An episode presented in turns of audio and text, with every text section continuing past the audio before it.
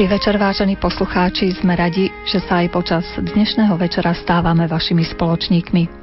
Na nasledujúce minúty sme pre vás pripravili tri témy.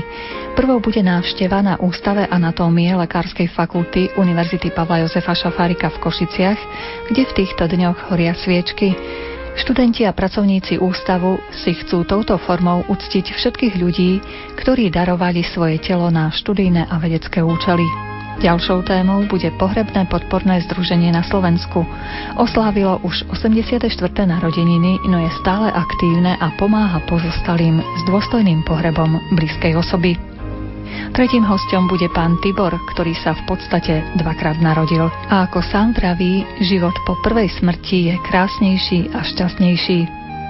Týmito informáciami by sme chceli spríjemniť váš dnešný večer. Na príprave relácie spolupracovali Jaroslav Fabián, Diana Rauchová a Mária Čigášová. Vitajte pri počúvaní.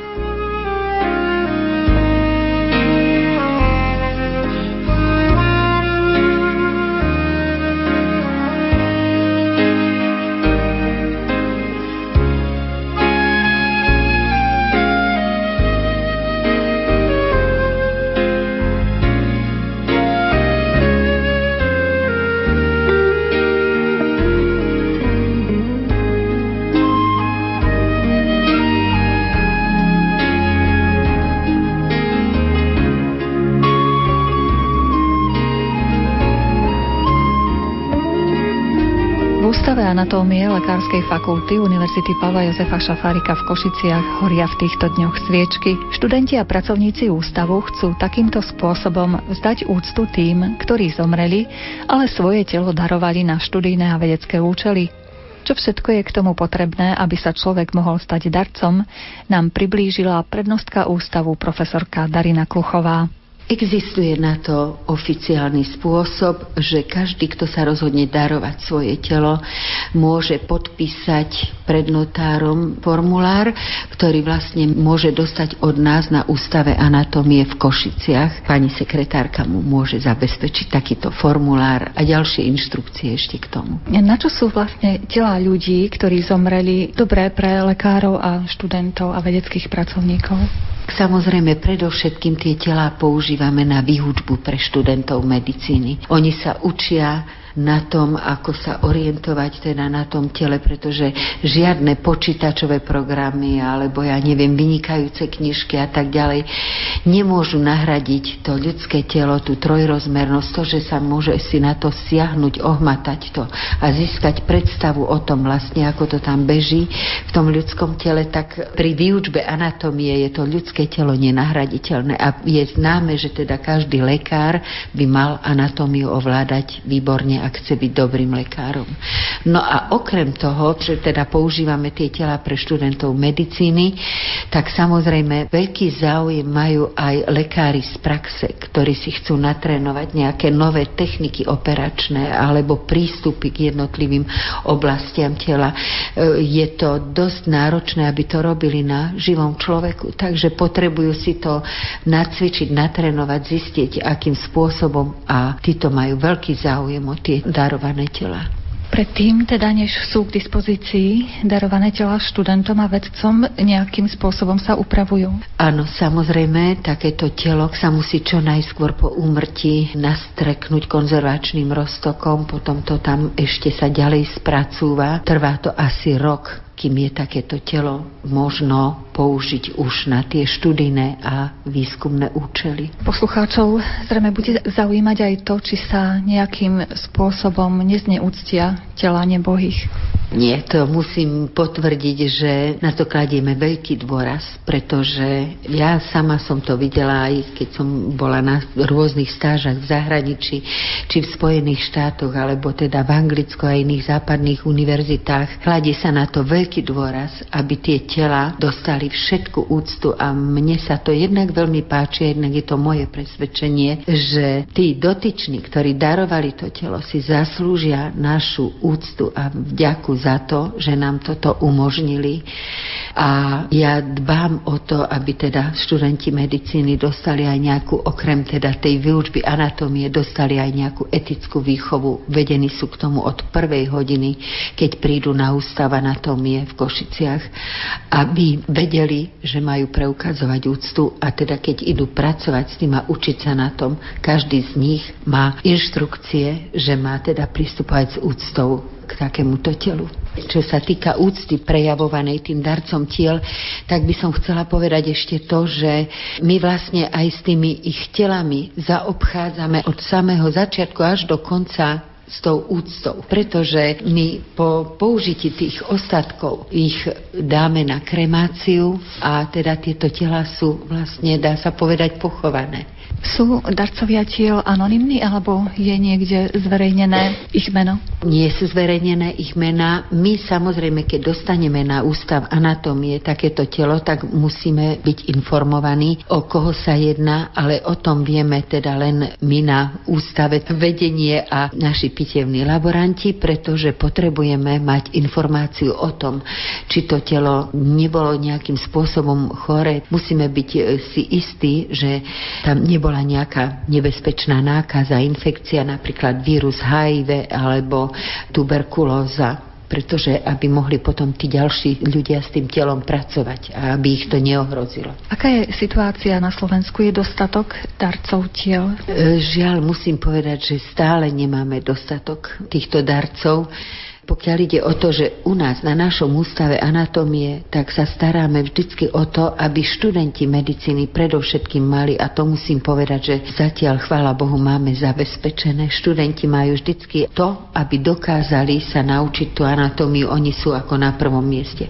Až z toho, čo sa nám zvýši, čo nám ostane, môžeme ponúknuť lekárom z praxe, ktorí majú o to nesmierny záujem a chcú prísť si to naštudovať a vidieť. Raz ročne usporadúvame také workshopy s lekármi, anesteziológmi a prídu k nám často aj chirurgovia, ktorí naozaj majú veľký záujem natrénovať si nejaké postupy, ale žiaľ je to limitované práve počtom kadáverov. Nemôžeme prijať všetkých, môžeme to dovoliť len niekoľkým. Ak nie je dostatok darcov tiel, e, ktoré tela je možné ešte podľa slovenskej legislatívy použiť na vedecké a študijné účely? Podľa programu darovania tiel je možné použiť len tela, pri ktorých za života darca podpísal súhlas s týmto darovaním tela. Predtým to tak nebolo.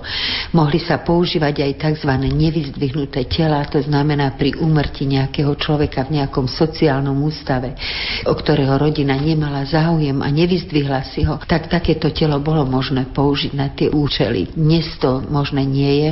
Používame len tela tých darcov, ktorí potvrdili svoj súhlas podpisom u notára. Počas týchto dní, keď si pripomíname pamiatku zosnulých, myslí sa aj na vašom ústave, na tých, ktorí darovali svoje telo študentom a ďalším lekárom?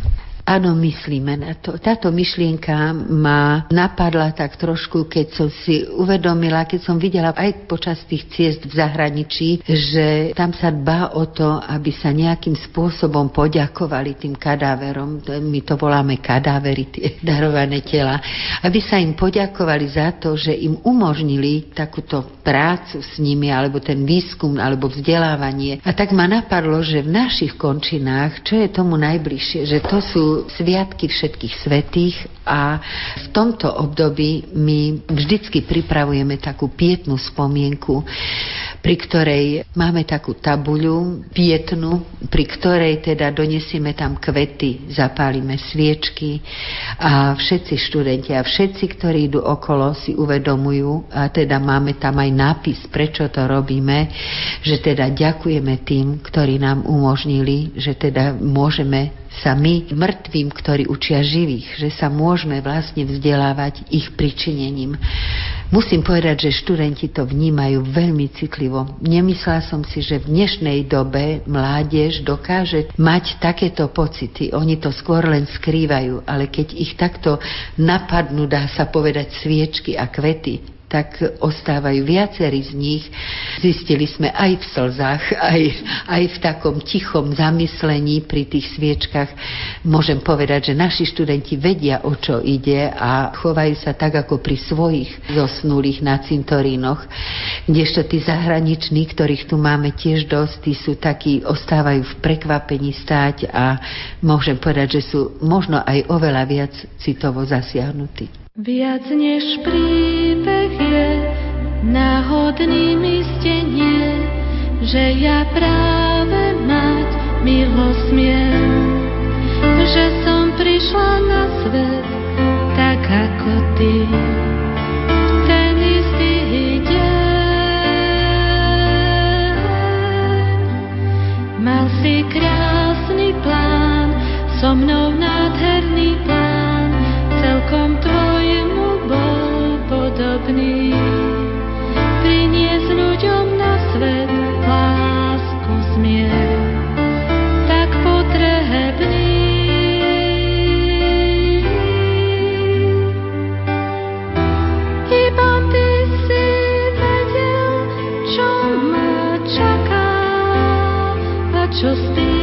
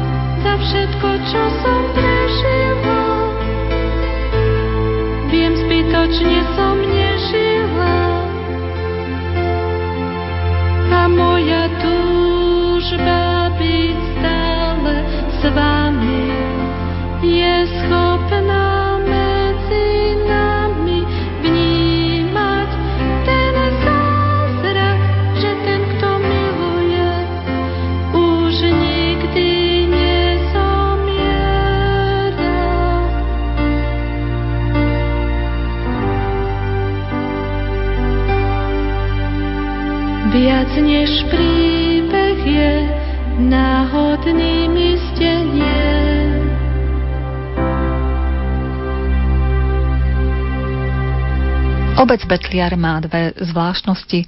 Prvou je unikátny kaštieľ, ktorý láka do obce záujemcov o históriu a umenie a tou druhou zvláštnosťou je, že tu sídli ústredie pohrebného podporného združenia na Slovensku.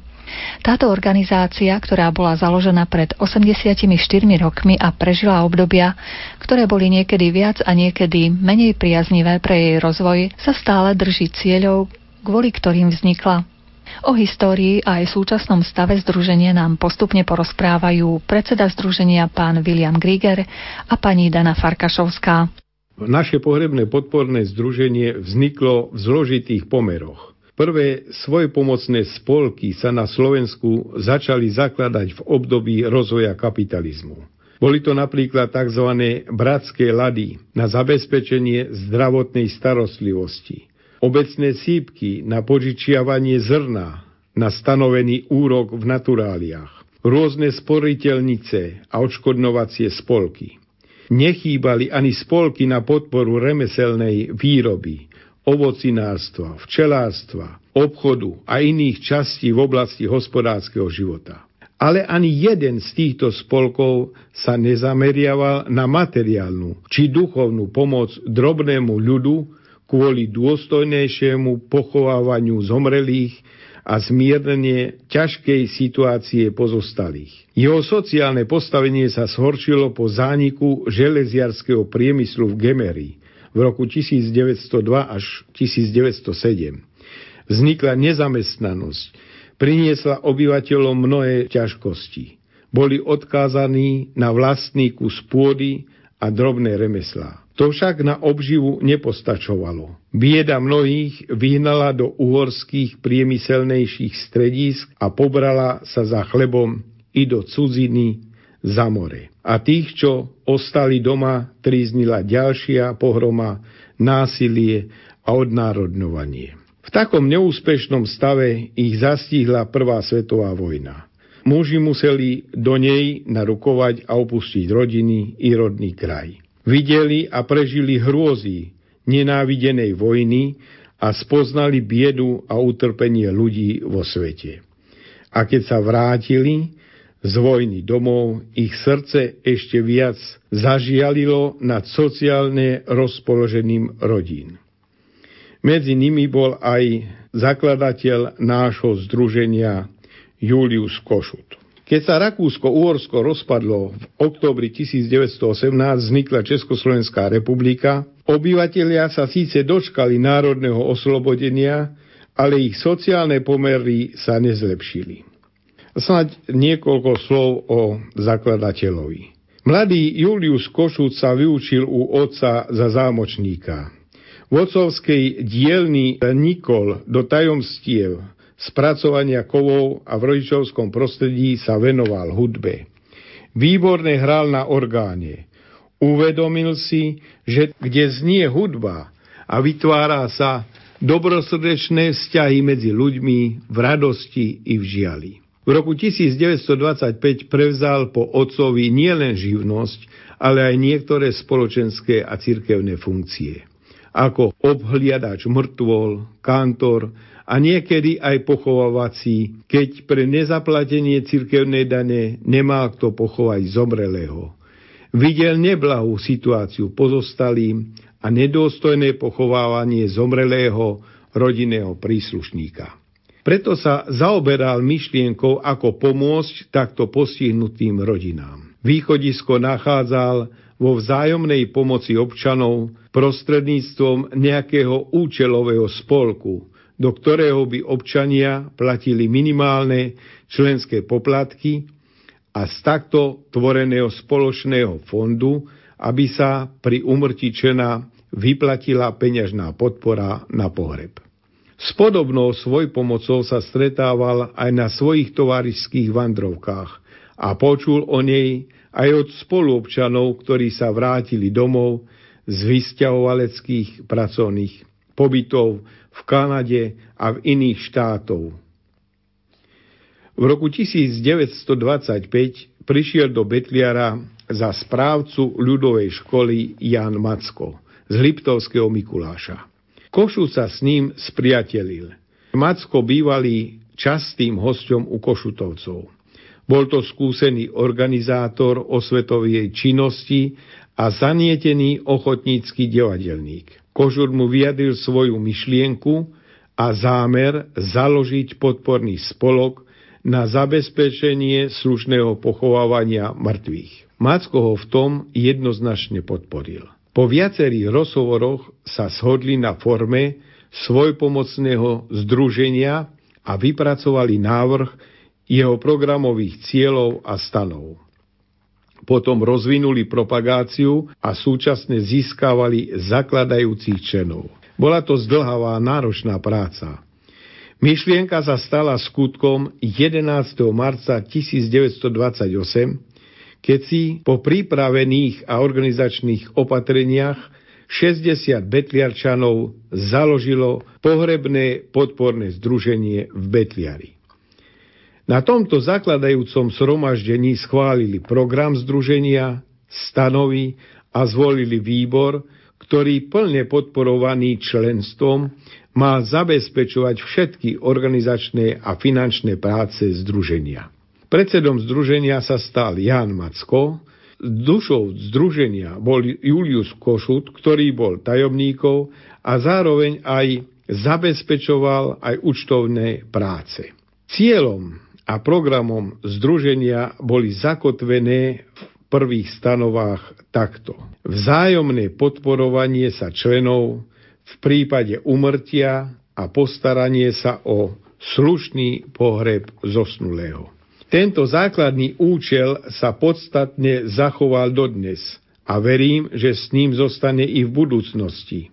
Založenie združenia bolo vzácným pokrokovým skutkom, veď išlo o organizáciu, ktorá mala zabezpečovať svoj cieľ a program v úzkej zomknutosti členov, vo vzájomnej pomoci bez ohľadu na národné a náboženské presvedčenie, sociálne a triedné rozdiely. Druhá schôdza pohrebného podporného združenia bola 22. apríla 1928. Predseda na nej vyhlásil, že potrebných 40 dní na schválenie stanov uplynulo a preto združenie vstúpilo do života a začalo pracovať.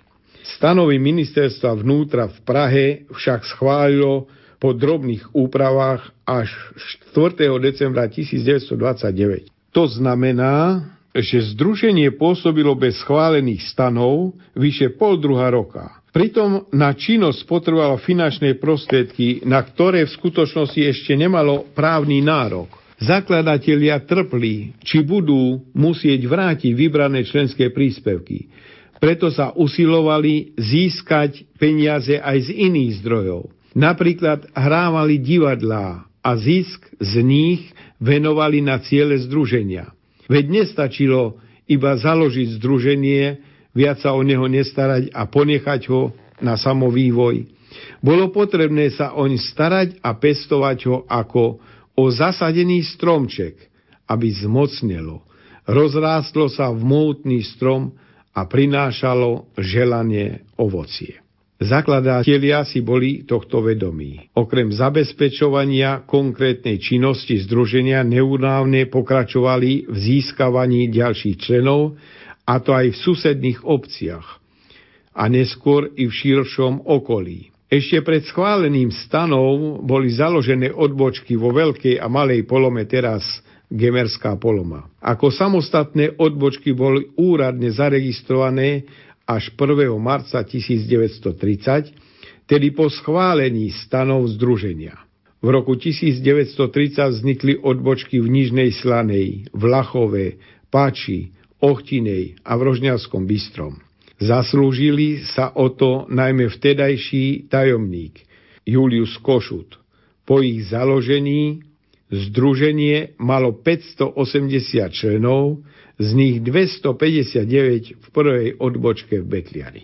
Až do 16. februára 1930 úlohy ústredia združenia vykonávali funkcionári odbočky v Betliari. Vtedy na zasadnutí tejto odbočky sa ústredie osamostatnilo a začalo zabezpečovať všetky práva a povinnosti. Prvé riadne válne zhromaždenie združenia sa účasti volených delegátov z odbočiek ktoré sa uskutočnilo 22. februára 1931 v Betliari, zvolilo do ústredného výboru ľudí za predsedu Jana Macka, podpredsedu, účtovníka, pokladníka, zapisovateľa. Ustanovili aj zmierčí súd. Prvá úradovňa združenia bola umiestnená v osobitnej časti zámošníckej dielne Juliusa Košuta. Zasadnutie a zhromaždenie sa konali v triede ľudovej školy. Takýmto spôsobom sa rozrástali aj naše odbočky, zakladali a môžeme konštatovať, že pri 10. výročí bolo založených 144 odbočiek, čiže zrástlo členstvo zo 60 členov na 12 tisíc členov. Združenie obrazne povedané prekročilo hranice Gemera už v roku 1931. Zapustilo korene najprv za Volovcom v údolí Hnilca, potom na Spiši, pod Tatrami, na Horehroni, va i v Honte. Do roku 1938 vznikli odbočky v okresných mestách Spišská Nová Ves, Poprad, Rožňava, Rimavská Sobota, Lučenec, Prešov, Zvolen, Trebišov a Banská Bystrica. Pôvodná posmrtná podpora v sume 500 korún bola od apríla 1928 zvýšená na 1000 a prvým členom, ktorý zomrel a jeho pozostali dostali podporu, bol Štefan Kúkel z Betliara. V dňoch 7. a 8. mája 1938 sa konali jubilejné oslavy 10-ročného trvania Združenia v Betliari. Popoludní 7. mája sa uskutočnila pracovná schôdzka správy a dozorného výboru Združenia. Večer o 20. hodine bol spomienkový večierok na tragickú smrť bohatiera doktora Milana Rastislava Štefanika, v rámci ktorého spolok divadelníkov Pavla Jozefa Šafárika zahral divadelnú hru, drámu Bognera Judáš v réžii Štefana Ďurmana. 8. mája po slávnostných službách Božích v obidvoch kostoloch bola o 9. hodine verejná oslava 10. výročia trvania združenia na školskom dvore. Bola to oslava skutočne manifestačná, kde odbočky prišli a prezentovali sa so 70 zástavami. Po skončení oslav sa v sále Alojza Šebla uskutočnilo 10. riadne válne sromaždenie spolku. Potom prvá odbočka usporiadala pre delegátov, hostí a miestnych občanov tanečnú zábavu. Zakrátko po týchto oslavách došlo k vážnému zásahu do života našej vlasti a tým aj do života nášho združenia. Na základe rozhodnutia viedenskej arbitráže bola v novembri 1938 južná časť Slovenska odstúpená Hortiovskému Maďarsku. Na odstúpenom území sme mali 38 odbočiek. S nevšedným záujmom sme sledovali osud ich členov. Vďaka iniciatíve niektorých členov Rožňavskej odbočky, ktorí vytvorili vlastné spolkové ústredie v Rožňave, prežili vojnové obdobie až na odbočku v Joviciach. O zachovanie odbočiek sa zaslúžili najmä bývalí funkcionári ústredia v Betliari. V rokoch 1940 až 1944 bol novo zvolený výbor, jak v ústredný, tak aj e, dozorný. Združenie veľkú zaťažkovacú skúšku prekonalo počas druhej svetovej vojny. Veľa členov padlo v boji pri plnení vlasteneckých povinností a zomrelo v žalároch a koncentračných táborov. Ukázalo sa, že združenie malo a má dobré ekonomické základy. Podpora po každom zomrelom a padlom bola vyplatená podľa platných uznesení.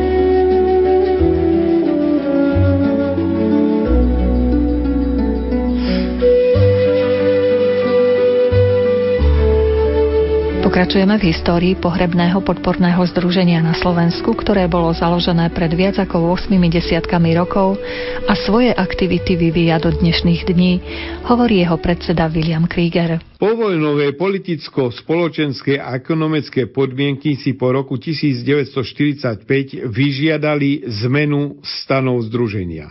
Základný účel a ciele spolku sa však zachovali. Upravené stanovy povereníctvo vnútra schválilo v septembri 1946. Po zmene v režímu v roku 1948 zmenili sa aj názory na existenciu spolkov. Bolo potrebné vynaložiť veľmi veľa síl na obranu združenia. Po húževnatých rokovaniach na kompetentných orgánov v Prahe a v Bratislave bolo združenie zaradené medzi spolky, ktoré neboli zrušené. V jednom z argumentov z roku 1957, ktorý sa prihovára za jeho ponechanie sa, uvádzajú tieto dôvody. Citujem. Politická a masová práca uvedeného spolku je slabá. Jeho členovia sú najmä robotníci, dôchodcovia a sociálne slabšie založení občania, ktorým poskytnutie podpor v prípade umrtia pomôže čiastočne pokryť výdavky spojené s pohrebom. Ide o starý spolok, ktorého členovia platia príspevky už viac rokov. Takže zrušením tohto by sa cítili občania ukrivdení a došlo by zo strany členov značnej nespokojnosti. Sme toho názoru, aby existencia uvedeného spolku bola i naďalej ponechaná s poznámkou, aby sa ústredie spolku viac staralo o činnosť a hospodárenie jednotlivých odbočiek. Koniec citátu. V rámci týchto rokovaní došlo k čiastočným organizačným zmenám v stanovách. Pozmenené stanovy združenia boli schválené v auguste 58. O zrušenie a likvidáciu nášho spolku usiloval sa predovšetkým štátna poisťovňa. V oblasti poisťovania nechcela mať konkurenta a plánovala po jeho zákaze prevziať majetok združenia a jeho členov ako budúcich poistencov. To sa jej však nepodarilo. Dosiahla iba obmedzené pôsobenie a činnosti združenia. Ústredným štátozmocenským orgánmi bolo mu určené mať najviac 200 odbočiek na Slovensku. Po naplnení tohto limitu nové odbočky sa mohli zakladať len v prípade, ak niektoré zanikli. Zákaz zakladania ďalších odbočiek bol zdrvujúci. Jeho dôsledky pociťujeme aj dnes. Ústredný výbor a dozorný výbor v spolupráci s ďalšími aktívnymi členmi z odbočiek, neskôr s inštruktormi, sa venovali i v týchto stiažených podmienkách rozširovaniu členskej základne a odbočiek. Určený limit 200 odbočiek bol dosiahnutý v roku 1970. Najviac novozaložených odbočiek vzniklo v roku 1965 až 70. V roku 50. výročia, teda v roku 1978, malo združenie v týchto 200 odbočkách 62 239 členov. Vypočuli sme si niektoré fakty z histórie vášho združenia. Aká je súčasnosť? Koľko máte pobočiek, koľko máte členov a možno predovšetkým bude našich poslucháčov zaujímať, že či tie pôvodné ciele, ciele zakladateľa zostali aj vašimi cieľmi. Tak e, začnem tým hlavným poslaním tejto ustanovizne je vzájomná podpora členov pomoc pri organizovaní dôstojného pohrebu zomrelého člena, ako aj poskytnutie finančnej pomoci, ktoré existuje tak, ako už bolo povedané od začiatku, odkedy táto ustanovezeň bola zriadená. Tohto času máme 213 odbočiek po celom Slovensku a 52 tisíc členov.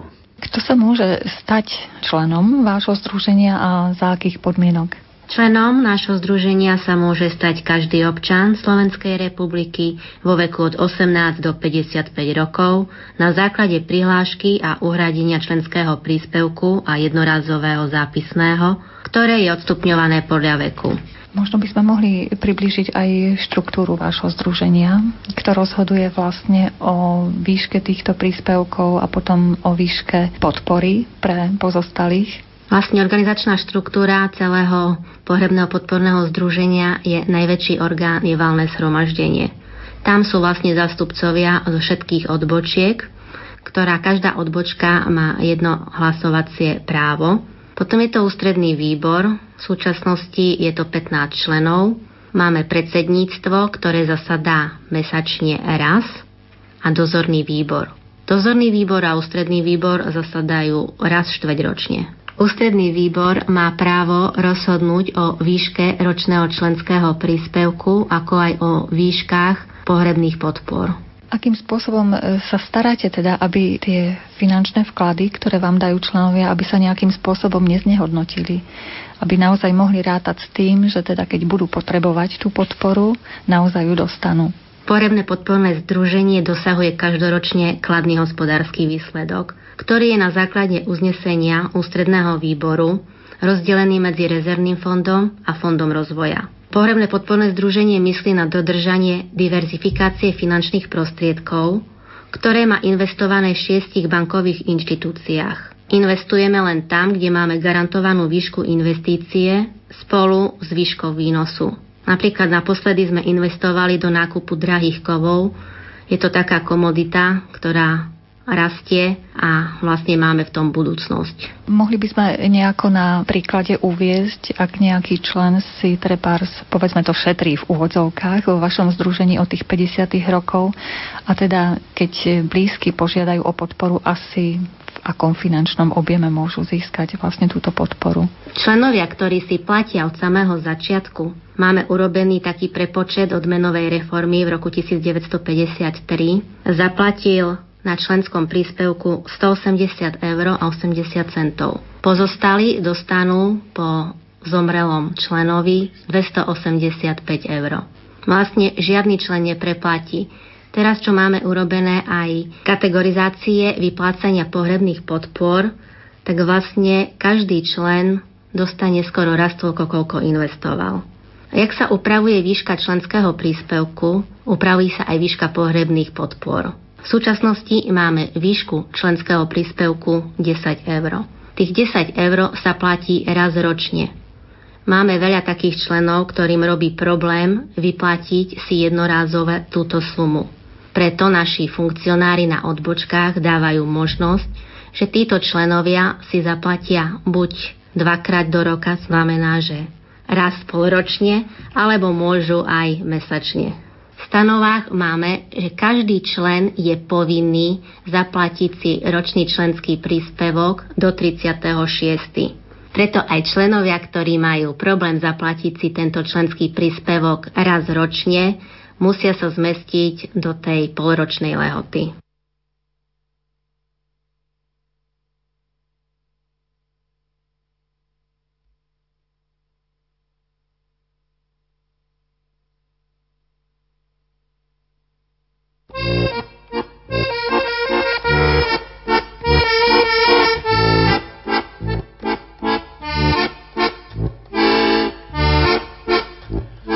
Žobujú si ráno černé papírové boty. Až i moje stará pochopí, že nejdu do roboty. Až vyjde dlhý průvod smutečných hostů na Slesku Ostravu od Sikorova mostu, až to se mnu sekne. To bude pěkné, pěkné, fajné a pěkné. Až to se mnou definitivně sekne. Aby všetkým bylo jasné, že mě lidi měli rádi. Ať je guláš silný, baby smutné, muzika ať ladí. Bo jak jsem dnes našel šlendrian ve výrobě, nebudu ho trpět ani co jsem v hrobě. To bude pěkné, pěkné, fajné a pěkné. Až to se mnou definitivně sekne. S některým to se kaže, až nevíš, co se robí. Jestli pomohla by deka nebo teplo mladé roby. Kdybych si mohl vybrat, chtěl bych hned a onem, ať to se mnu šláhne tak jak se starým McDonem. To bude pěkné, pěkné, fajné a pěkné, až to se mnu definitivně sekne. Jediné, co nevím, jestli startku nebo Spartu. Bo bych tam nahoře v nebi nerad trhal partu.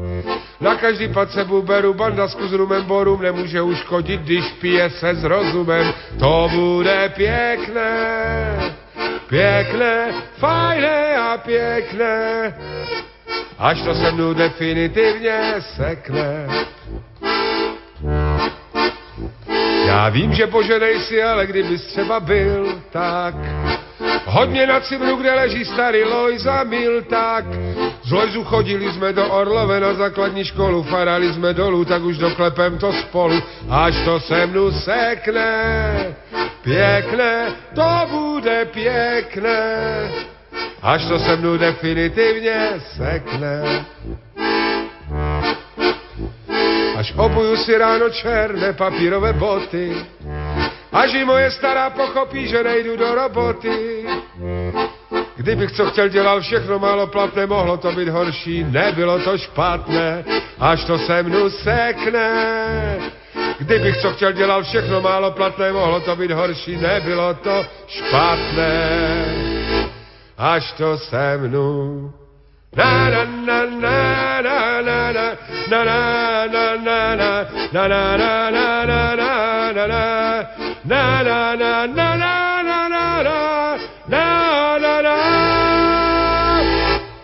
na predsedom pohrebného podporného združenia na Slovensku pánom Williamom Kriegerom a pani Danou Farkašovskou sa rozprávame o histórii tejto organizácie, ale aj o súčasnosti. My keď sme si listovali vašimi kronikami, nás prekvapilo, že treba v 50. rokoch ľudia vkladali len haliere, napríklad ako členské. No máme tu takú štatistiku urobenú, že napríklad v roku 1953 si platili ročný členský príspevok 12 korún, ale pohrebná podpora bola 800 korún. V súčasnosti, jak som už spomínala, člen zaplatil po tej menovej reforme od roku 1953 tých 180 eur 80 centov a vlastne výška pohrebnej podpory je 285 eur. Takže ozaj, že je to tak nastavené, aby pozostali po zomrelom členovi dostali peniaze, ktoré ich príbuzný zaplatil do porebného združenia, plus na to ten výnos. Myslím, že v žiadnej banke nemajú shodnotené tak finančné prostriedky, že by dostali skoro raz toľko. Môžeme zo pár faktorov vymenovať, že od ktorých závisí tá výška podpory. Je to od dĺžky e, vlastne členstva alebo od výšky členského ktoré sú tie faktory? Vlastne výška pohrebnej podpory závisí od toho, koľko rokov bol člen členom pohrebného združenia.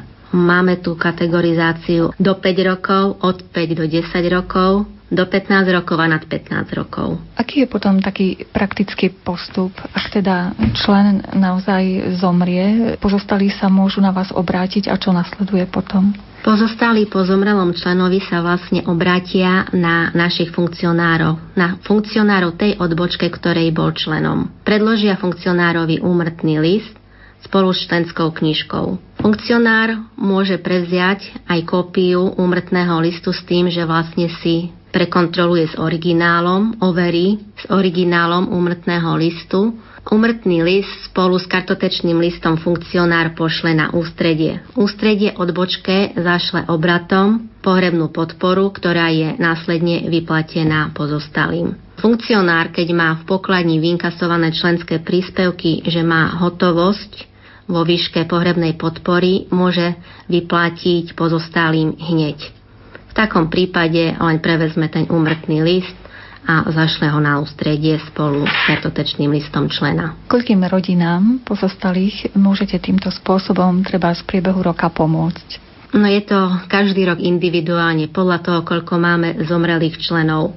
Pohybuje sa to v priemere od tých 1500 do 1600 členov ročne. Spomínali sme, že odbočky môžu aj takým trošku svojim vlastným životom žiť. E, aké aktivity môžu vyvíjať, okrem teda toho, že si šetria vlastne na tie posledné dni? No, záleží to od e, samotnej výšky príspevkov, ktoré v odbočke sú.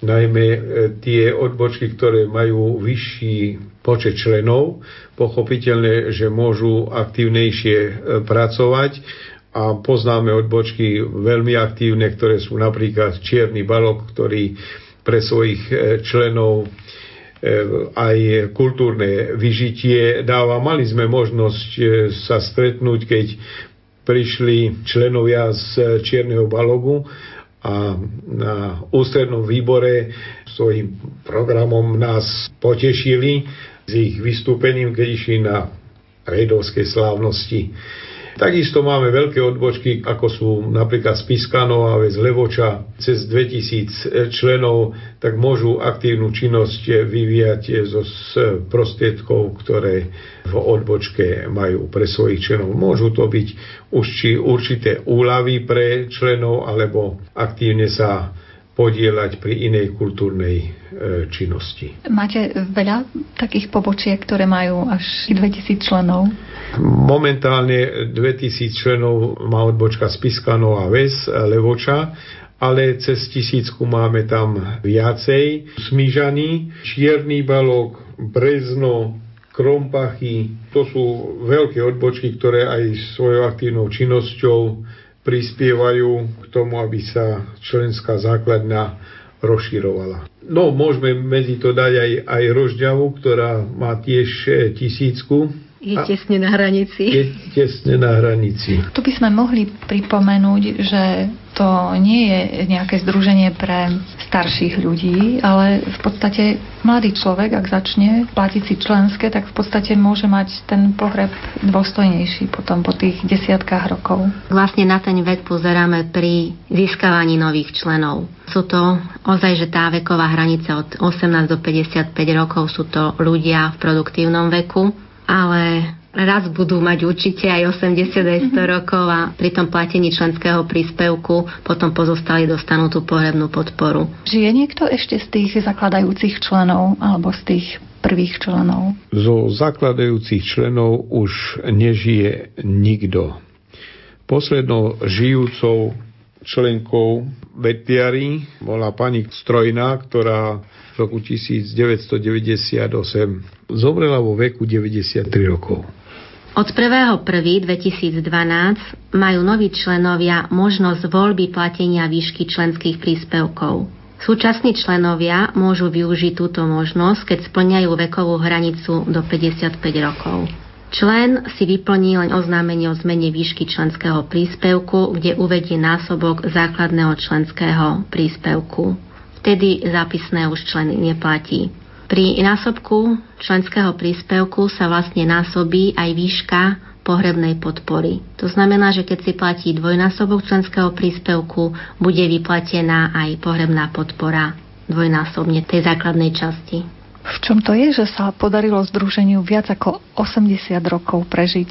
To tajomstvo vidíme v tom, že tu žijeme, ale každý musí s tým počítať, že príde čas, kedy aj musí tento svet opustiť.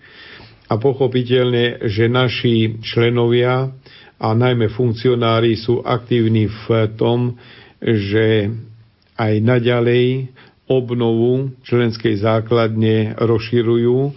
A práve v tom je tá pointa, že za zomrelého člena náhradu by mal každý si urobiť tak, aby to členstvo v tejto odbočke bolo a tým sa aj táto organizácia, táto ustanovizeň zachováva a plní svoje poslanie nielen pre súčasnosť, ale aj pre budúcnosť. V tom e, to si naši predchodcovia veľmi na tom záležalo, aby uchovali ten zmysel a to hlavné poslanie, ktoré je pre súčasnosť veľmi dôležité. Tu by som ešte chcel poznamenať, že nerozlišujeme, kto akého je povolanie. Máme členov rôzneho povolania. Aj v našej spoločnosti sú zastupcovia jak cirkvi, tak aj ministerstiev, takže nemajú sa za čo hambiť, pretože každý si musí byť vedomý, že je len dočasne na tejto zemi.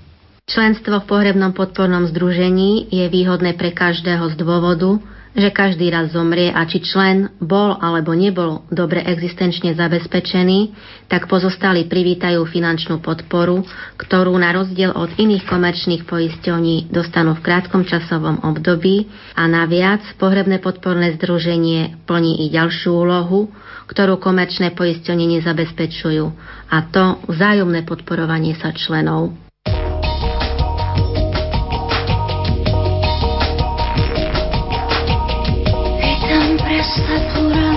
Saturant iter paratum ut videntes Iesum it laus Deo Patri sumo Christo Decus Spiritui Sancto, Agnus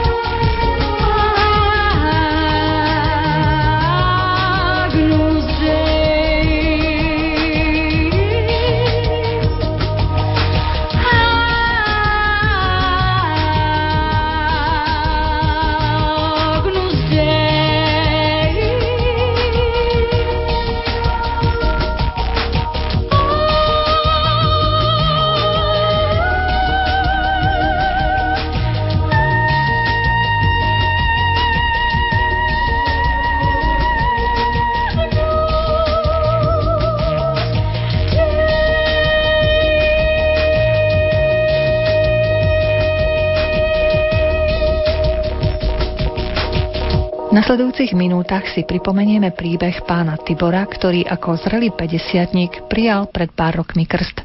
Čo výnimočné sa udialo na jeho ceste životom, nám porozpráva on sám. Rozhovor sme začali pri zlomových udalostiach jeho života.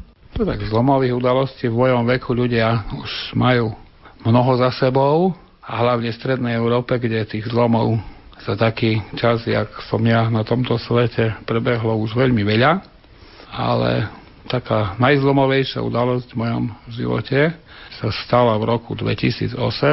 Je to zaujímavé, lebo je to rok s osmičkou. Medzi 11. a 16. júnom roku 2008, keď som bol po poslednej z niekoľkých za sebou idúcich operácií. Vtedy sa mi zdalo jeden čas, bolo to podvečer až večer, bol som hospitalizovaný a v jednu chvíľu ma, ma padlo, že už toho všetkého na zemi bolo dosť. No a som si ľahol tak, ako si ľahajú ľudia do truhly. Skrížil som si ruky na prsia, mal som na sebe nejaké prístroje, tie sa mi podarilo nejak vypojiť, ale ľudská marnivosť je nekonečná, tak ešte predtým, než som sa uložil do tej pôvodnej polohy, som si upravil hlasy a že by som asi bol pekný, keď ma nájdu. No a tak ležiac som, som akože čakal, kedy bude koniec. Počase, neviem odhadnúť ako časovo, ale možno, ja neviem, za niekoľko minút som pocítil, že ako by som strácal zemskú príťažlivosť, ako by sa môj organizmus išiel podeliť na dvojo, no a tak sa mi zdalo, že to bude už asi tá smrť. Lebo podotýkam, že predtým som ja nejaké kontakty so žiadnymi náboženstvami nemal. Mal som niekoľko kontaktov s náboženstvom, ktoré by som celkom rád povedal. Prvým bola babka, neboha, s tou som chodieval na Dominikánsky pliac, to všetci košičania vedia. Tam sme chodievali na zeleninu a podobné veci. To bol pred takými 40 rokmi taký košický hypermarket, pod voľným nebom. No a vždycky po nákupe sme išli do Dominikanského kostola, ktorý tiež myslím všetci Košičania veľmi dobre poznajú. No a to som mal niekde medzi 3 až 5 rokov. Tam sme chodievali, ale s tým, jak som e, začal chodiť do základnej školy, tento kontakt s náboženstvom alebo s kostolom, alebo tak to poviem, som už nemal. Potom som mal ďalší, ten bol veľmi zaujímavý a dneska teda si naozaj veľmi vážim, že sa mi to prihodilo v živote. Bolo to moje stretnutie s prvým, okrem teda toho dominikanského kostola, ale tam som teda celkom sliadom na vek veľmi nevnímal veci, ale veľmi sa mi pačili vždycky jasličky, ktoré tam boli a také červené svetielka mali tí, toto mi ostalo v pamäti, také červené svetielka mali tí pastieri v lampašikoch. Toto si teda pamätám dodnes. Bolo to tam, jak vedete do Dominikanského kostola, na ľavej strane je taká mreža. A toto si pamätám, že tam bolo vtedy. Ale hovorím, ide o roky, teda minimálne, no, musím pravdu povedať, aj 50 rokov dozadu. No a potom taká zvláštna vec bola, že som tak ako bližšie sa dostal k živému fajárovi. A to sa stalo tak, že môj otec, tiež už nebohý, pracoval na obnove kostola v Poľove. A vtedy tam bol farárom dôstojný pán Andrej Siarto. Takže jeho som videl ako prvého živého duchovného otca zblízka a pamätám si, že nás niekoľko rád pozval aj na farhu a že tam mal aj kozu. Teda to sú také spomienky z detstva, no vtedy som mal asi 6 rokov. A takú zaujímavú vec som zažil, ktorú už dneska teda považujem za neuveriteľne zaujímavú, že vlastne prvý tranzistor v živote, a teda hovoríme o nejakom 63. 4. roku, som dostal práve od neho pretože jeho mamička bývala v Amerike, teda v Spojených štátoch amerických na, neviem, či nejaké navšteve pravdepodobne sa jej to podarilo sem doniesť, to teda tedy dosť zazračne. No a viem, že pri jednej navšteve som to dostal darom, ale vôbec som netušil, na čo to je dobré a čo to robí. Takže to bol taký druhý kontakt. Je zaujímavé, že sľadom na časy, ktoré vtedy boli, nejak ako bol som tam byť, ale nejak e, ďalej to nepokročilo. Nejak ako bol som aj v kostole v Poľove, lebo vtedy sa robila strecha, si myslím, keď sa dobre pamätám. A potom, potom to tiež nejak ustalo. Potom ten ďalší kontakt som mal, to už som mal 19. To pán Boh sa snažil ma osloviť prostredníctvom lásky, lebo sám pán je láska. No, tá láska mala tedy hadom 17 a bola to naozaj taká krásna platonická láska. Bola to veriaca a pochodili sme severovýchod vtedajšieho východoslovenského kraja a Odtedy viem, že sú v kostoli aj Humenom, Bardejové, Bardejovských kupeloch a podobných mestách severovýchodného Slovenska. Tak ako to zvykne v tých rokoch bývať, lásky prichádzajú a odchádzajú. A siadom na to, že ja som bol tedy ateista a ona, aj celá ich rodina bola veriaca, tak nejak sa naše cesty rozišli a toto volanie pána moje srdce ešte neprijalo, i keď teda bolo dosť výrazné. Pán Tibor pokračuje v rozprávaní o svojom nevšednom zážitku v nemocnici. No a vlastne to rozhodujúce stretnutie s pánom sa udialo tak, ako som už naznačil v nemocnici v roku 2008 v júni, kde teda som si ľahol, že teda idem opustiť tento marný a pozemský svet a teda začal som sa vznášať, čo som teda pripisoval, že to bude asi tá smrť. Lebo poviem pravdu, že Moodyho som čítal, lebo bol to veľký bestseller, keď som ja bol v takej správnej puberte v 67. roku. Ale pravdu povedať, aj vtedy som si myslel, že to je len nejaký trik ako dobre predať nejakú knižku, lebo vtedy prišli aj Denikenové knižky, čo som teda videl aj v amfiteátri, čo bolo takedy pomerne kultové miesto vtedajšej mládeže. A podobné veci, ale ja som naozaj sa dočítal do tej knižky asi do polovici, a keď ju vtedy všetci obdivovali, a tam si urobil záver, že hadam, toto ani nie je možné. A pravdu povediac, sa mi to zdalo, že je to skôr taká záležitosť, ako že knižku treba predať a treba je predať čím viacej. A v tomto som nejak aj ostal o týchto veciach, ktoré teda sa nedajú zmerať, zvážiť a podobne teda vyjadriť v nejakých jednotkách. No už sa mi zdalo, že toto teda som v živote nenažil, no ale to asi to naozaj už bude ten koniec. No a potom, potom to bolo úžasné, pretože potom sa naozaj telo moje rozdvojilo a jeho časť začala stúpať z tej hmotnej podstaty, by sa dalo povedať. A začala stúpať a v určitej výške sa začali zjavovať rôzne tunely svetelné. Proste neuveriteľné veci. Najprv bola taká akože pomerne rovná cesta, a cesta, svetelná cesta, boli tam farby všetké možné, aké sa len dajú predstaviť a postupne to začalo mať aj ten kryt farebný a ten svetelný. A potom z toho začali také akože odbočky, ako tie farebné, ale tam ma už nepustilo. Proste išlo to vždycky po tej jednej ceste, ale, ale bolo teda zrejme, teda aspoň ja som vnímal, že tam sú nejaké tie cesty, odbočky a také rôzne tunely a také veci, že tam sú, ale tam ma nepustilo.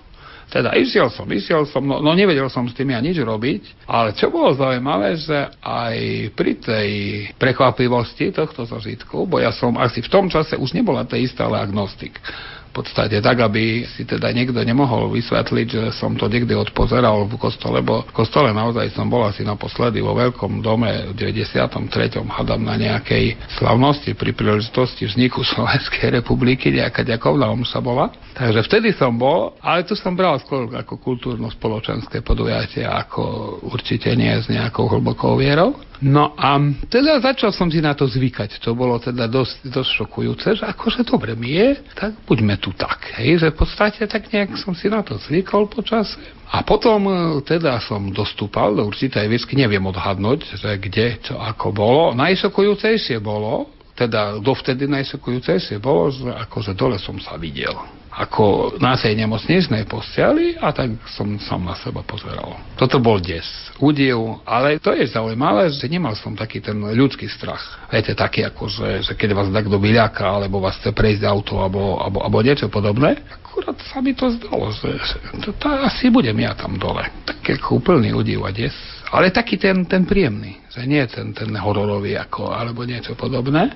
Ináč sa ospravedlňujem pre tých, čo to budú počúvať, ja nejaké teologické vzdelanie nemám, takže ja určite budem používať aj výrazy, ktoré možno sa nebudú zdať adekvátne, ale, ale neviem to ja ináč popísať len s tým, čo ako mám slovnú zásobu ohľadne týchto vecí. No a potom, potom som sa zastavil v určitom mieste, všetko ako keby zhaslo a začal sa v takom polkruhu odvíjať na takých obrazoch, ktoré vyzerali skoro ako také väčšie zrkadla alebo niečo podobné, zaoblené, sa mi začali ukazovať výjavy ako z reality a postupne išli do minulosti. To bolo úplne úžasné. Boli tam doslovne výjavy z detstva, boli tam výjavy z reálnych vecí, ktoré viem pomenovať a potom tam boli nejaké osoby a aj dom, aj doliny a lesy, kde teda ja neviem. Bolo to reálne, nebolo to vymyslené, bolo to normálne reálne, ale neviem to pomenovať. Možno, že to boli zažitky, o ktorých nedúžim. Alebo boli z raného detstva, keď ešte teda si ten človek nepamätá toľko. Ale veľká časť bola taká, ktorú som vedel. Poznal som ľudí, oni zaujímavé bolo, že boli v normálnych polohách, hej, že nejak nejaký svety nakreslený na tých obrazoch, ale úplne reálne ako robili čosi. Hej, to, čo úplne prirodzene, tak kto sa bicykloval. Videl som lavičku, bývali sme takedy na Kukučinovej ulici, dávno, dávno, dávno do takého 61. roku a videl som tam normálne tú našu lavičku drevenú, jak bola. Vedľa boli rúžové oliandre, kvitnúce, nadherné a vzadu bola zahrada, ešte vtedy bolo dovolené sem tam a možno aj na čierno také kurence v nej behali. No neskutočné veci sa tam ukazovali, ale zaujímavé bolo, že najčastejšie sa zjavovali výjavy z bývalého manželstva, s bývalou manželkou a tie sa akoby zastavovali. Teda boli dlhšie ako tie obrazy, lebo tie obrazy plynuli a tie, keď sa tam teda boli výjavy s ňou, alebo s mojimi cerami, alebo aj so starou mamou, jej mamou teda aj s otcom, aj tie miesta, ktoré sme spoločne navštívili, tam sa to tie obrazy tak ako keby pristavili. Nie celkom asi to pochopím, že jak to bolo. No a potom to tak išlo hodnú chvíľu, prešlo mi to celý život. No, vtedy som pochopil, že ako nebol akurát taký, jak mal byť. Som o tom ináč rozprával s jedným priateľom Michalovciach o tejto veci a zaujímavé, že bolo, že videl si svoje hriechy, sa ma prvé spýtal. Hovorím, že môj zlatý Marek, videl som. Takže snaž. Ako ja vôbec nemám morálne právo nikoho poučovať, ale videl som teda veci, ktoré či v náznakoch, alebo tak jednoznačne pripomenul človekovi, že treba si dávať pozor, lebo to memento mori nie je len latinkinárske, také, čo nás učili na latine v gymnáziu, ale že to je naozaj, že raz si to človek tak uvidí a nebude mu z toho veľmi dobre. No a potom to bolo úžasné, potom, keď to celé prešlo, teda ten môj život v tej nejakej podobe, ktorú si neviem ani dneska vysvetliť a pravdepodobne si ju nebudem vedieť vysvetliť nikdy.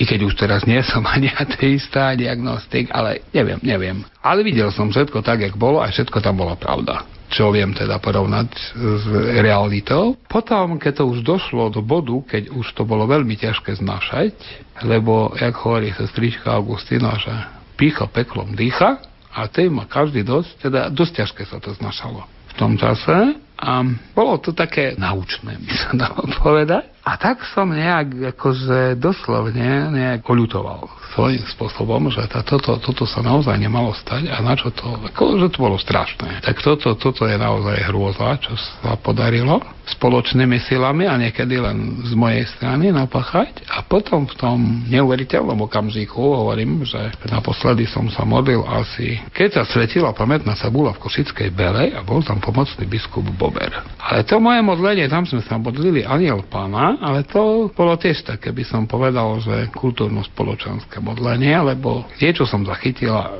ako nemal som tomu ďaleko, ale tak ako nebolo to tá viera hlboká. Takže nemal som ja skúsenosti s nejakým ročným, ba ani, ani každodenným modlením. A tam e, som v jednom okamžiku teda v tom tele, ako nad znašajúcom sa, čo je zaujímavé, to telo cíti celým povrchom, počuje celým povrchom a je to úžasné celé. Ale viete, že kde máte nohy, kde máte ruky a kde máte hlavu. To vám je jasné. Teda aspoň nebolo. Bolo zjavné z toho všetkého, čo som tam videl, že toto tak nemôže ostať a začal som odprosovať tú osobu, ktorej som ublížil za hriechy, ktoré som jej ja spáchal a za krivdy a čo bolo zaujímavé, odpustil som jej v tom ďalšom. Som jej odpustil všetko to, čo ja som považoval za krivdu z jej strany. Potom sa mi tak akože uľavilo, ale neviem prečo, bo hovorím, že akože modlenie to naozaj bolo dosť občasné, keď sa dá tomu hovoriť, čo som vám povedal, že za občasné nazvať. Takže potom som sa začal modliť do čenáš. Určite to nie je taký očenáš, je napísaný v katechizme rímsko-katolíckej cirkvi, ale prvé slovo teda bolo očenáš.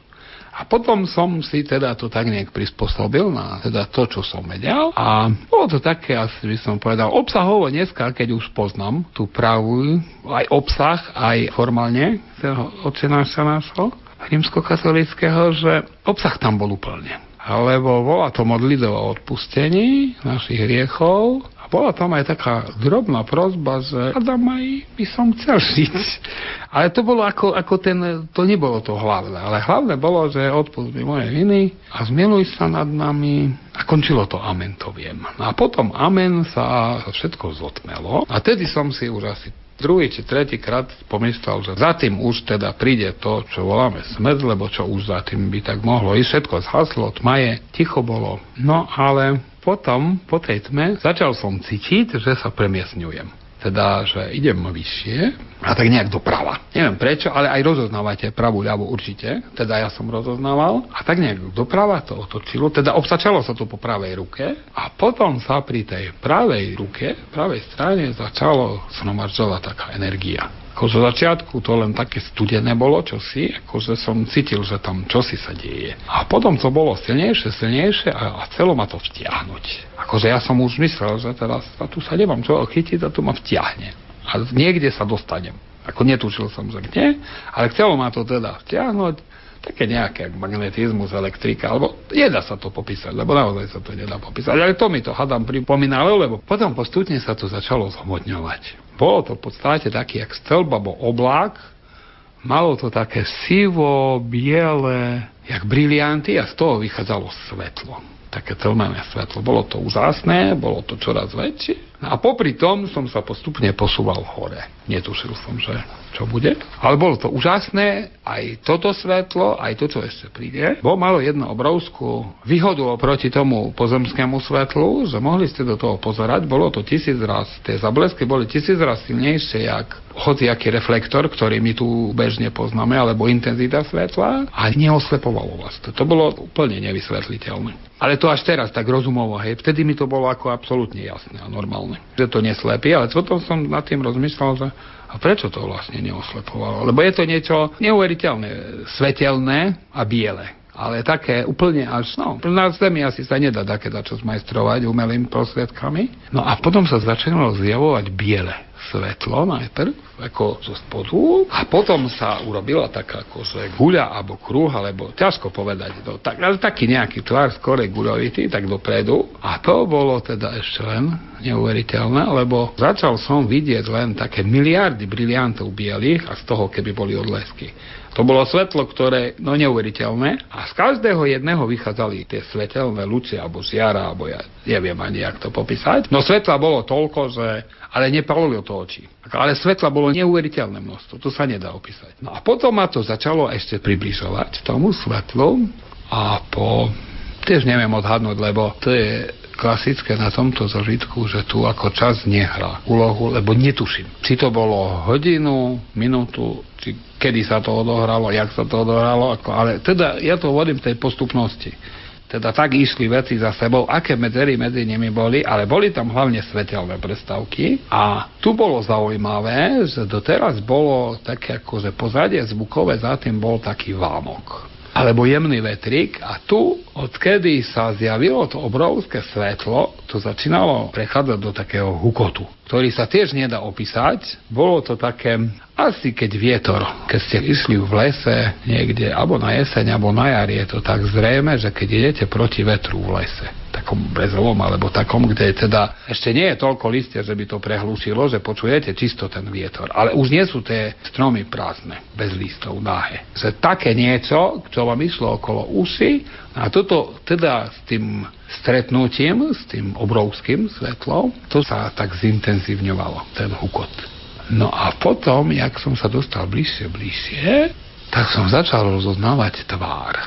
Za tým prvotným svetlom teda najprv hadam tušiť, že stavať sa nakto na mňa pozera. Čo bolo neuveriteľné, lebo viete, svetlo sa na vás spoza svetla. To tak, keď už teraz môžem použiť taký príklad, že sa modlíte v kostole a za vami tak, kto je, tak to viete. Aj keď pri prišiel absolútne tichulinko, proste cítite tie oči, ale toto bolo tisíckrát silnejšie. To bolo ako keby vás to celé chcelo vtiahnuť do seba tým pohľadom, ale bolo to neuveriteľne príjemné akože nie je také, keď akože čakáte, že niečo zle sa môže stať, alebo teraz je niekto za mnou alebo predo mnou a teraz čo bude, hej, že nejak musíte takto rozmýšľať, som cítil, že tu sa nič zle nemôže stať.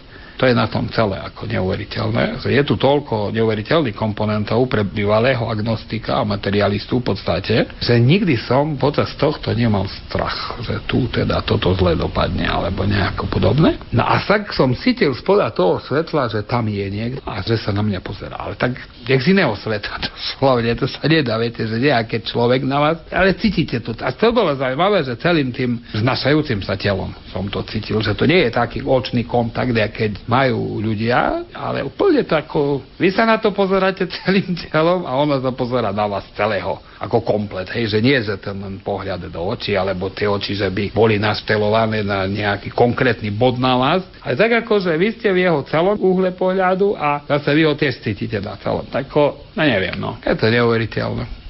A potom ešte ma to pustilo ďalej, alebo som sa dostal, ja neviem, ale išlo to plynule, akože úplne plynule. A potom mi začalo byť čoraz viacej zjavné, že kto to je.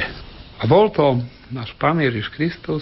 A teraz už dlho po tom zažitku, keď chodím pravidelne na omše a je tam obraz, ktorý sa zjavil v Svetej Faustine, tak by som povedal, že ten bol asi najpodobnejší zo všetkých zobrazení, ktoré som videl, ktoré teda boli také, ako bol ten svetelný obraz pána Ježiša Krista, len bol urobený, aspoň ja som to vnímal, jak pozemšťan, človek hriešný, ako zo svetla. Ale bolo to, bolo to absolútne neopakovateľné, nádherné, krásne a vzrušujúce. A potom, keď už ma to pustilo, teda už teraz viem, že najbližšie, ako sa len dalo dostať pánu Ježišovi, potom som začal od nôh, teda od nôh, teda tam, kde ako mali byť nohy, teda z tej časti k hlave sa to šírilo smerom k hlave, tam, kde teda som mal hlavu, sa začala šíriť taká ako neuveriteľná, neuveriteľný pocit, taká, možno, že sa dá, teraz nech mi je odpustené z teologických kruhov, čo teraz poviem, lebo ťažko to vyjadriť, slasť, milota, taká platonická, keď, neviem, a to asi každý bol, tak zamilovaný, takých 6-7 rokoch, niečo podobné, No neuveriteľný pocit. Proste slasť, milota, taká prvotná zamilovanosť, ale nič podobné s Erosom. Proste taká naozaj tá láska v tej najčistej podobe, bolo to zavratné. Vtedy som mal taký pocit, že odpadnem. Teda neviem si predstaviť, jak to nehmotné telo môže odpadnúť, ale to bol taký, taký pocit, kde až to telo dostávalo zavrate, že to sa už nedá hádam vydržať, že je to tak slastné, nadherné, vzrušujúce a také, také, že vás tak doma rád. Tak by sa to dalo povedať. Asi hadam najlepšie, že cítite tú lásku od dakoho. Že to nie je vo vás, je, že nie z vás to vychádza, že nie vy ste ten, čo si navodil akýmsi spôsobom to neuveriteľné, tú krásnosť, ale že to vychádza z niekoho a že vám dáva najavo vyloženie, že, že vás miluje, ľubí, ale no na zemi sa to asi nedá, bo ja som nič podobného. Ako ne, neviem to porovnať s ničím. Absolútne s ničím. No a potom to trvalo a, a potom som ostal tomto nebeskom stave. Ja neviem to ani pomenovať, ale bolo to niečo Niečo neuveriteľné.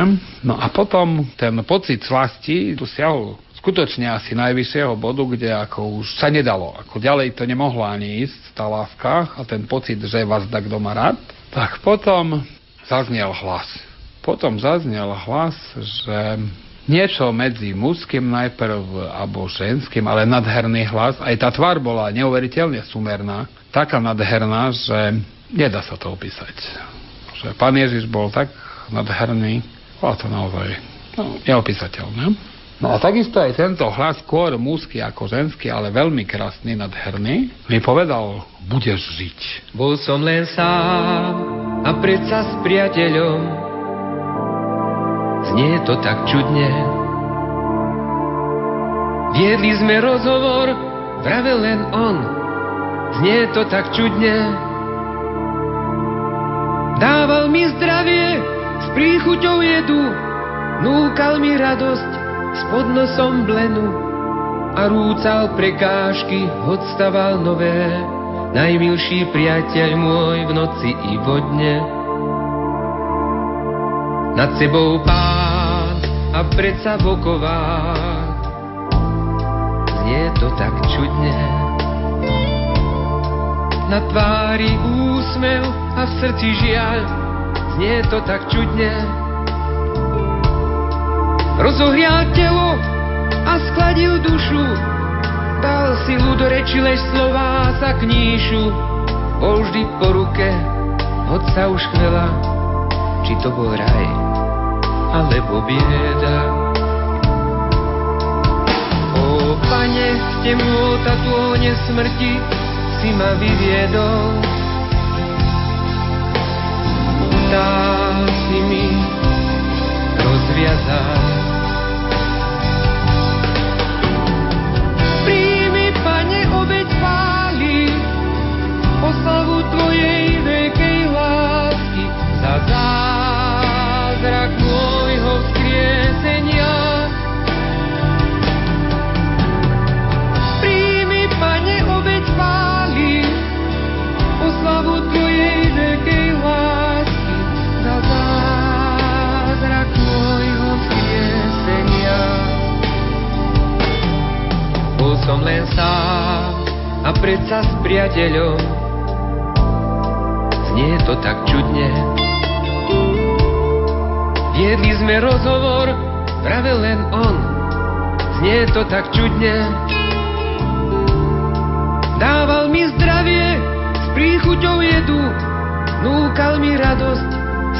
podnosom blenu a rúcal prekážky, odstaval nové.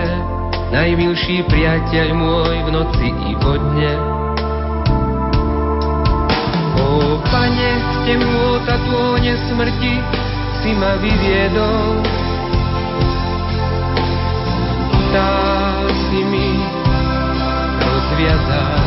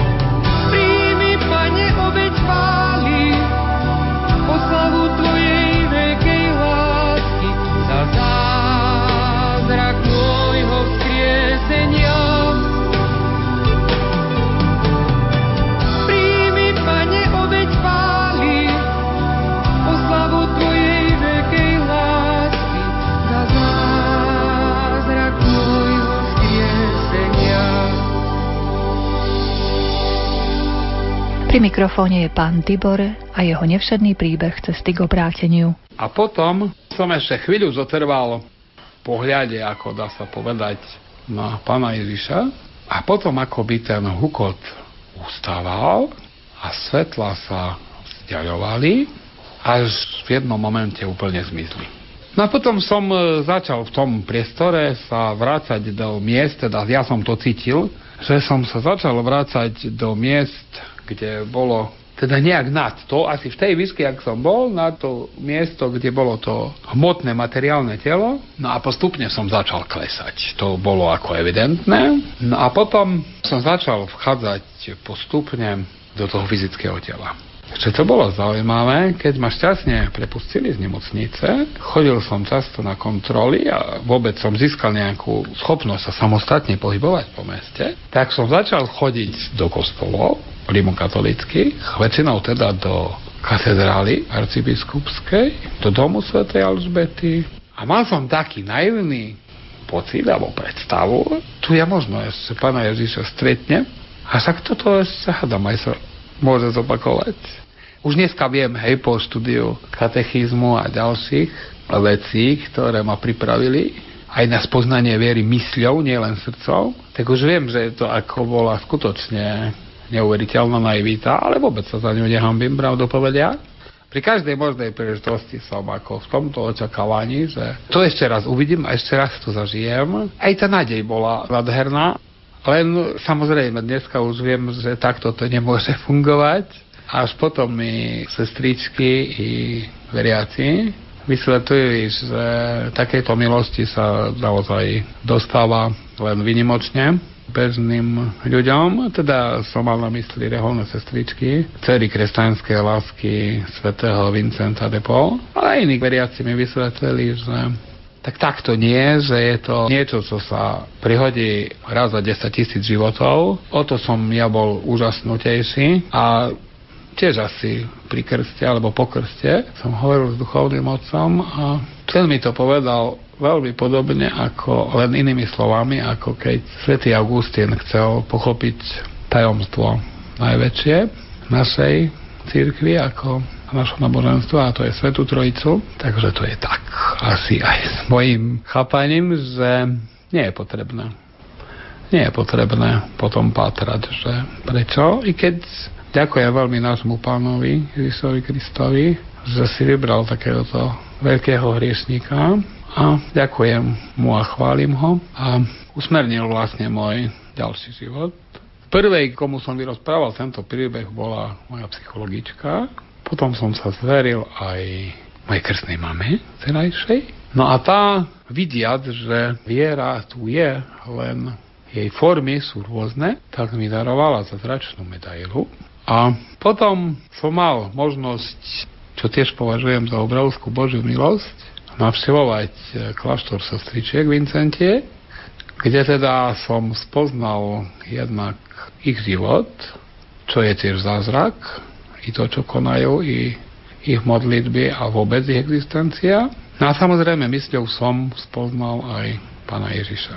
A skutočne ďakujem Pánu Bohu za tú veľkú milosť, že ten junový deň obrátil môj život a vlastne dva dní pred adventom som prijal sviatosti krstu dospelých.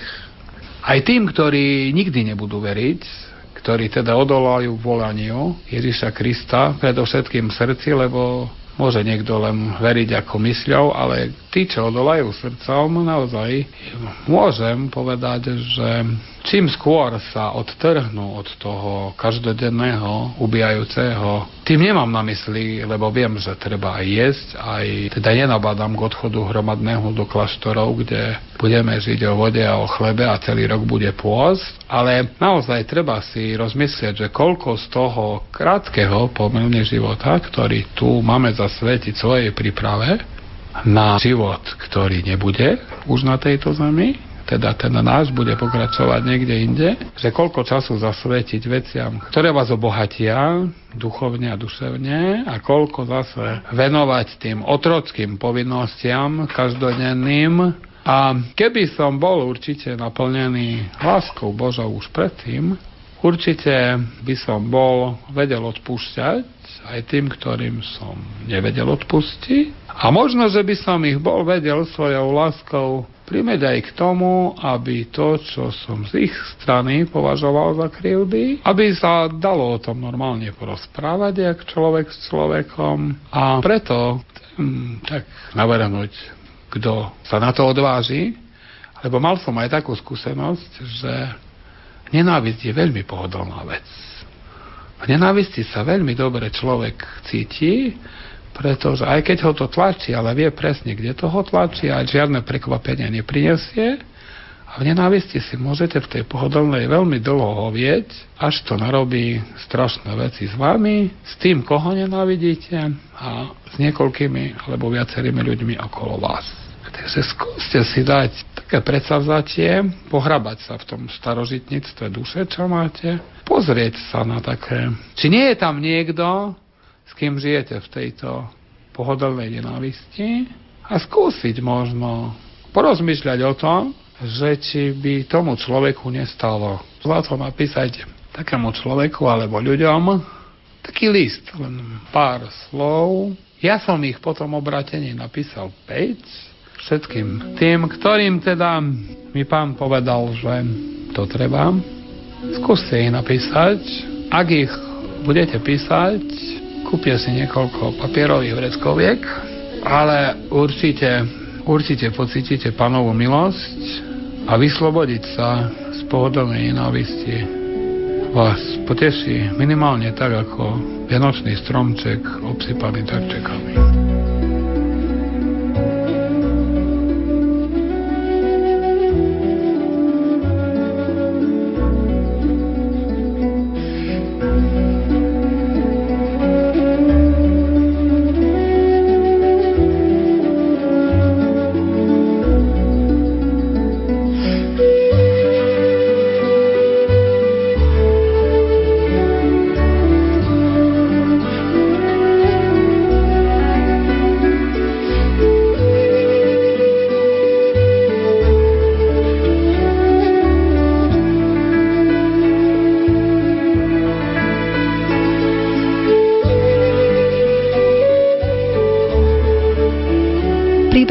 Tibora Vincenta je záverečnou bodkou nášho 90-minútového stretnutia v rozhlasovom éteri.